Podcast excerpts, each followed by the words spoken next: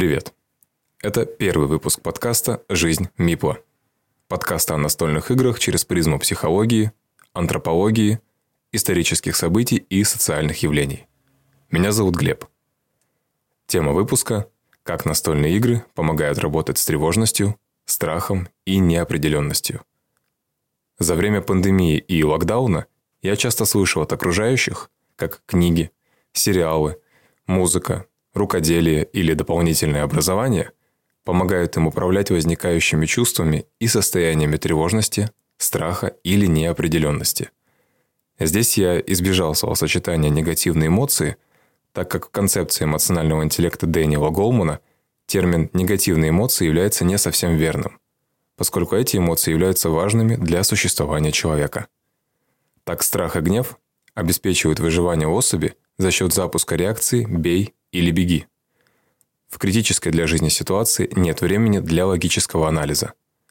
За распознавание угрозы отвечает центр страха – амигдала, которая расположена в лимбической системе. Амигдала распознает и реагирует на угрозу всего за 13 миллисекунд. Для сравнения, неокортекс делает то же самое за 500 миллисекунд. Амигдала дает команду на перестройку организма либо для того, чтобы быстрее убежать, либо для того, чтобы скорее съесть. Еще есть механизм «замри». Живое существо в момент опасности может впасть в ступор, что является имитацией смерти в надежде, что угроза обойдет стороной. У животных такая реакция называется тонатоз – мнимая смерть. Наверное, вам на ум сразу пришел опоссум. Такое поведение характерно полной апатии и потере интереса ко всему происходящему у людей. По сути, реакция «замри» – такой же побег, но психологический. Человек может впасть в ступор или просто сесть и бездумно скроллить ленту соцсетей. Главное – отключиться от окружающей реальности. В таких реакциях участвует норадреналин. Это нейромедиатор бодрствования и принятия быстрых решений. Его не стоит путать с адреналином, между ними есть большая разница. Адреналин – это гормон, а норадреналин – это нейромедиатор.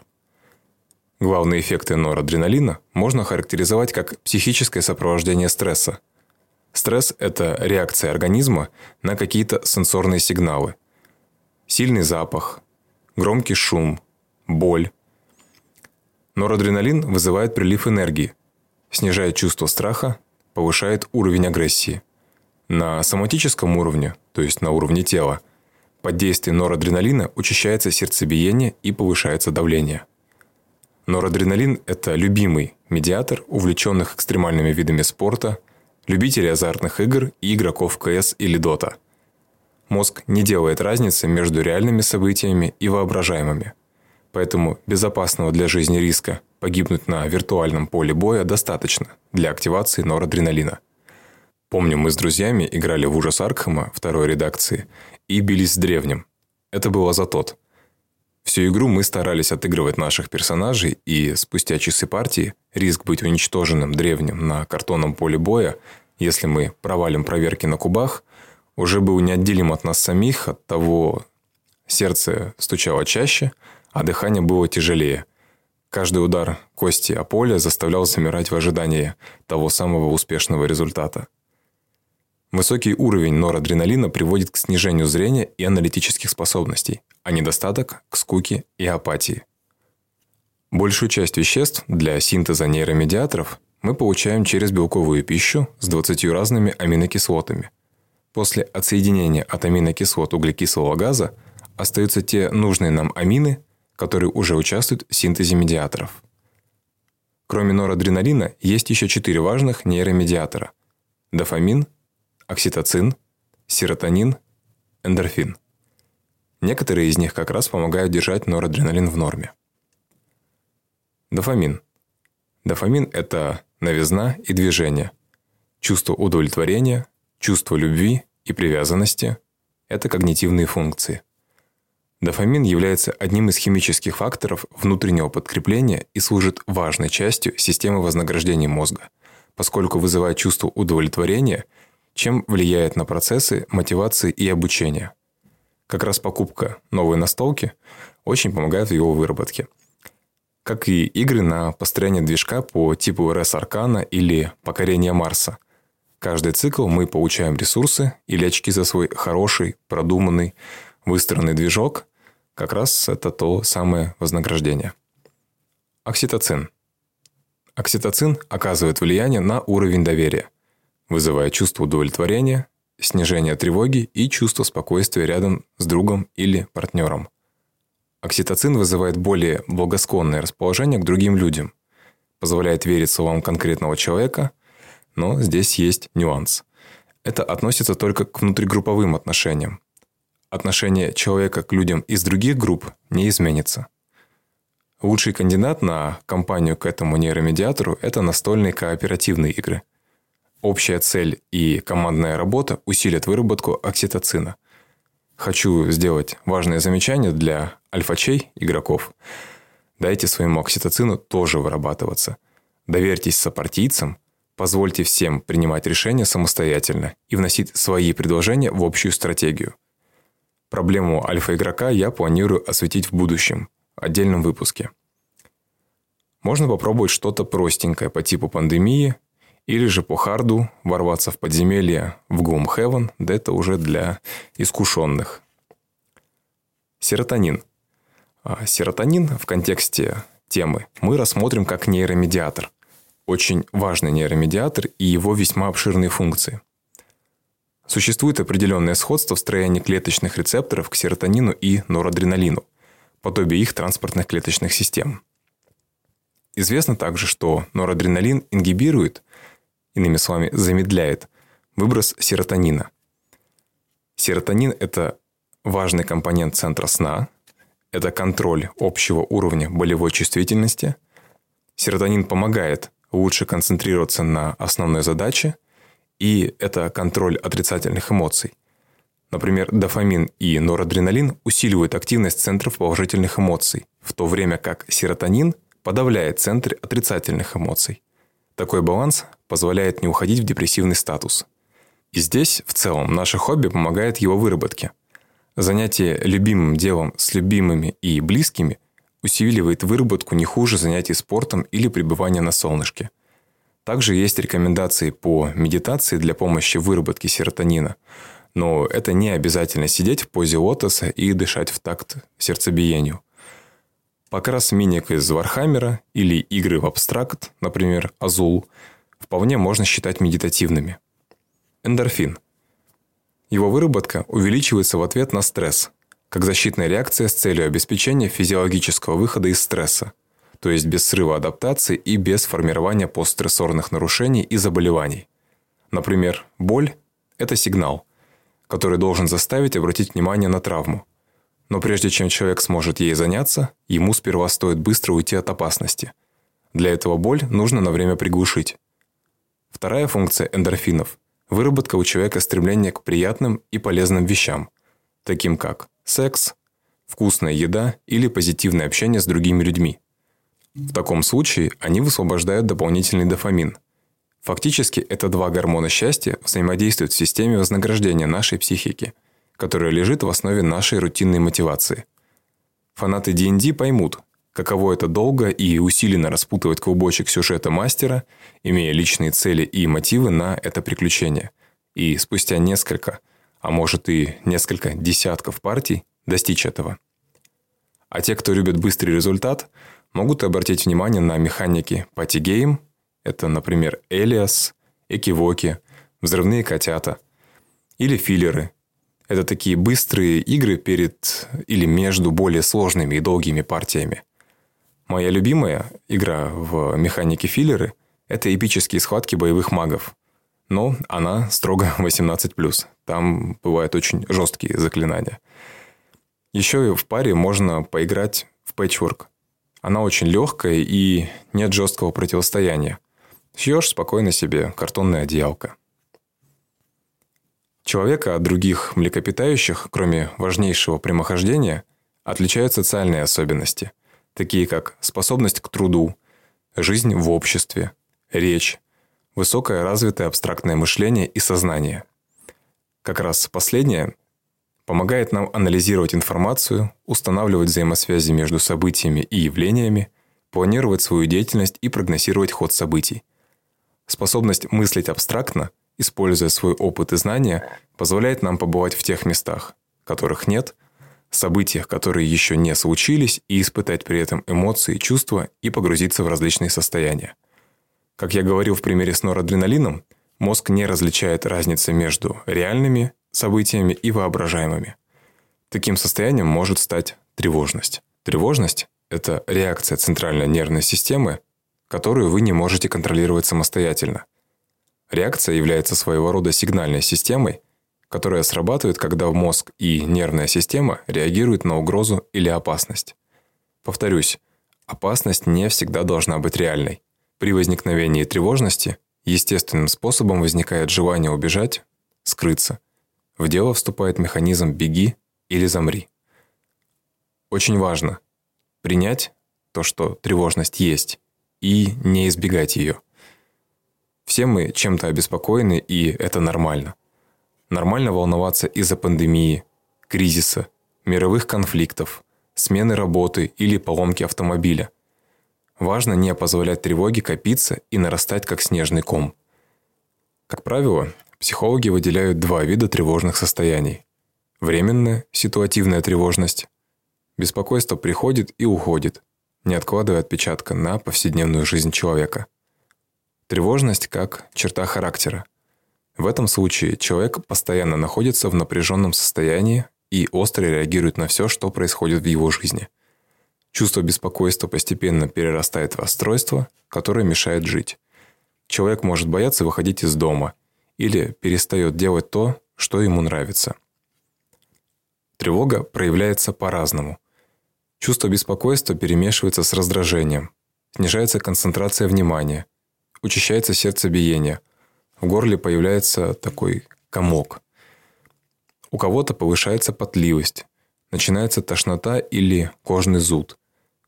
Сначала возникает чувство легкого дискомфорта, которое вскоре перерастает в настоящую панику. Как можно оперативно помочь себе – Сосредоточьтесь на своем дыхании. Сделайте глубокий вдох и выдох. Затем вдохните носом, считая до 4, и задержите дыхание, продолжая считать до 7. На счет 8 медленно выдохните. Повторите упражнение несколько раз. Включите успокаивающую музыку. Музыка может быть любая. Классическая, для медитации, звуки природы – меня иногда, например, может успокоить даже тяжелый металл. Главное, чтобы вам становилось спокойнее. Начните делать что-то руками. Уберите рабочий стол. Порисуйте. Начните вязать шарф. Мыть посуду. Сосредоточьтесь на любом активном действии. Можно даже поиграть в те же экивоки, если вы не одни. Там как раз есть а, карточки с заданиями по типу крокодила, где нужно показать жестами. И есть задание, где нужно рисовать, лепить. Отвлекитесь от того, что вас тревожит. Если вы начали испытывать тревогу от просмотра ленты новостей, уберите смартфон в сторону. Выключите телевизор. Включите какой-нибудь фильм приятный или видео на YouTube. Почитайте книгу, которая вам очень нравится. Необходимо занять голову чем-то другим. Страх и тревожность возникают в момент неопределенности, в коей мы с вами находимся довольно часто. Жизнь – это серфинг в мире неопределенности, говорит профессор когнитивной философии Энди Кларк. Есть гипотеза, что постепенная адаптация к неопределенности – основа всей когнитивной, а возможно и эмоциональной деятельности человека, поэтому важно повышать устойчивость к ней. Ученые предполагают, что причина в особенностях работы мозга, возникших в ходе эволюции. На протяжении большей части истории люди жили небольшими группами охотников-собирателей. У каждого была определенная роль. Это делало жизнь очень предсказуемой, состоящей из повторяющихся событий и понятных задач – Мозг научился распознавать закономерности и формировать привычки, чтобы как можно больше задач он мог решать на автопилоте. Поэтому мозг так любит размеренную, структурированную жизнь и чувство контроля. И когда наступает случай неопределенности, у мозга нет готовых решений. Он не может опираться на прошлый опыт, чтобы найти похожий сценарий, построить прогноз и выбрать правильную модель поведения. Поэтому неопределенность мозг воспринимает как опасность и начинает паниковать. Это вызывает стрессовую реакцию, которую я описывал в начале подкаста «Бей, беги или замри». Исследования показывают, что сильный и постоянный стресс из-за неопределенности может повысить риск развития депрессии и тревожных расстройств. Когнитивные способности тоже ухудшаются из-за выброса норадреналина. Становится намного сложнее воспринимать и удерживать в памяти важную информацию, и, как следствие, принимать решения, планировать и действовать адекватно обстоятельствам. Есть несколько советов, как управлять этим состоянием. Первый. Сосредоточьтесь на том, что можете контролировать. Британское министерство здравоохранения советует такой алгоритм. Определите свои краткосрочные потребности. Встать с кровати, почистить зубы, позавтракать. В моем случае еще и погулять с собакой. Потом попробуйте разбить свой день на множество таких достижимых задач и выполняйте их одну за другой по очереди. Если из-за сильного стресса, вызванного страхом перед будущим, вам не просто справляться даже с повседневными делами, начните с самых простых. По мере того, как вы будете их завершать, уверенность в себе будет расти, и вы почувствуете почву под ногами. Второй. Ловите сигналы безопасности – это любые элементы привычной жизни, прочно ассоциирующиеся с временем, когда вы чувствовали себя спокойно и защищенно. Зная особенность мозга не различать фантазию и реальность, таким образом можно его обмануть и ненадолго передохнуть. Профессор университета Ньюкасла Марк Фристон утверждает, что лучше всего в качестве сигналов безопасности работает то, что напоминает нам о детстве. Или настольные ролевые игры они помогают переключиться на любой другой мир. Мы можем примерить на себя любую роль. Мы можем придумать тот мир, где нам будет сейчас комфортно находиться, где будут те вещи, которые доставляют нам удовольствие. При этом мы будем находиться рядом с друзьями. По возможности можно это может как-то удаленно будет организовать. В общем, мы сможем создать себе тот самый островок безопасности, свой мир. Третья рекомендация. Откажитесь от путешествий во времени. Так профессор психологии Калифорнийского университета Кейт Суини называет бесконечные размышления о прошлом и будущем. Суини считает, что лучшее противоядие от мысли о прошлом – фокус на том, что происходит здесь и сейчас. По данным исследований, это помогает меньше переживать из-за неопределенности и уменьшить уровень стресса. Четвертый. Ищите поводы для оптимизма – Психотерапевт Лори Готлиб советует перенастраиваться на оптимизм с помощью приема, который называется «но я». Он заключается в том, чтобы каждую тревожную мысль дополнять позитивной. Например, так. «Я понятия не имею, что будет в будущем, но я знаю, что в эту пятницу вечером мы встречаемся с друзьями, и нам будет весело вместе». Это позволяет, несмотря на общий негативный фон, получить порцию позитивных эмоций. Пятая рекомендация. Привыкайте к малым дозам неопределенности. Психологи считают, устойчивость к неопределенности – это навык. Его вполне можно в себе развить. Главное признать, что неопределенность – это неотъемлемая часть жизни. Толерантность к неопределенности как мышца. Если ее не использовать, она слабеет, утверждает профессор Джорджтаунского университета Елена Кацманович. Начинайте с малого и повышайте нагрузку постепенно. Когда в следующий раз забудетесь в незнакомом месте, постарайтесь не спрашивать дорогу у окружающих и не заглядывать в приложение с картами, а выбраться самостоятельно, своими силами. Идя на новый незнакомый фильм с друзьями, не ищите информацию о нем в интернете, не смотрите трейлеры. Если собрались в ресторан, не гуглите меню и не читайте отзывы заранее. Если друг опаздывает на встречу, не заваливайте его сердитыми сообщениями с вопросами, где он и когда будет. Постарайтесь спокойно его дождаться. Вот рассказал я вам о механизмах и способах работы с возникающими эмоциями и состояниями. А настолки здесь при чем, собственно? В настольных играх сейчас настолько много жанров, механик и сеттингов, что они вполне могут закрыть множество задач для игрока. Почему я выделяю для себя настольные игры на фоне книг и кино, например? А, в книгах мы выступаем как наблюдатель и проживаем историю персонажа, на которую не влияем.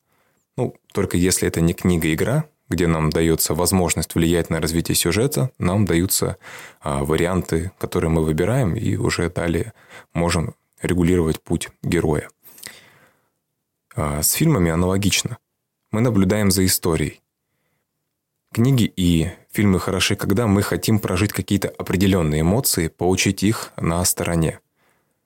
Конечно, опять же, есть интерактивное кино по типу Detroit Become Human или Heavy Rain, но это уже виртуальный, неосязаемый мир. Настольные игры помогают, так скажем, заземлиться. Мы находимся здесь и сейчас. Мы контролируем ситуацию на игральном поле, мы касаемся фигурок или карточек – мы можем волшебно подуть на кубы, дав баф на успешный бросок. Мы вольны принимать решения о следующем шаге. Мы знаем правила и понимаем, как они работают. Рядом с нами единомышленники, друзья и члены семьи. Изменение расстановки сил подталкивает принимать решения, будучи в неопределенности, но при этом быть в безопасности. Мы находимся в комфортной, доверительной и спокойной обстановке. Даже если это большая игротека, все равно. Все свои, такие же настольщики, как и мы. Главное в настольных играх, в них важно играть в компании. Спасибо, что дослушали до конца. Спасибо за ваше внимание и время. Пока.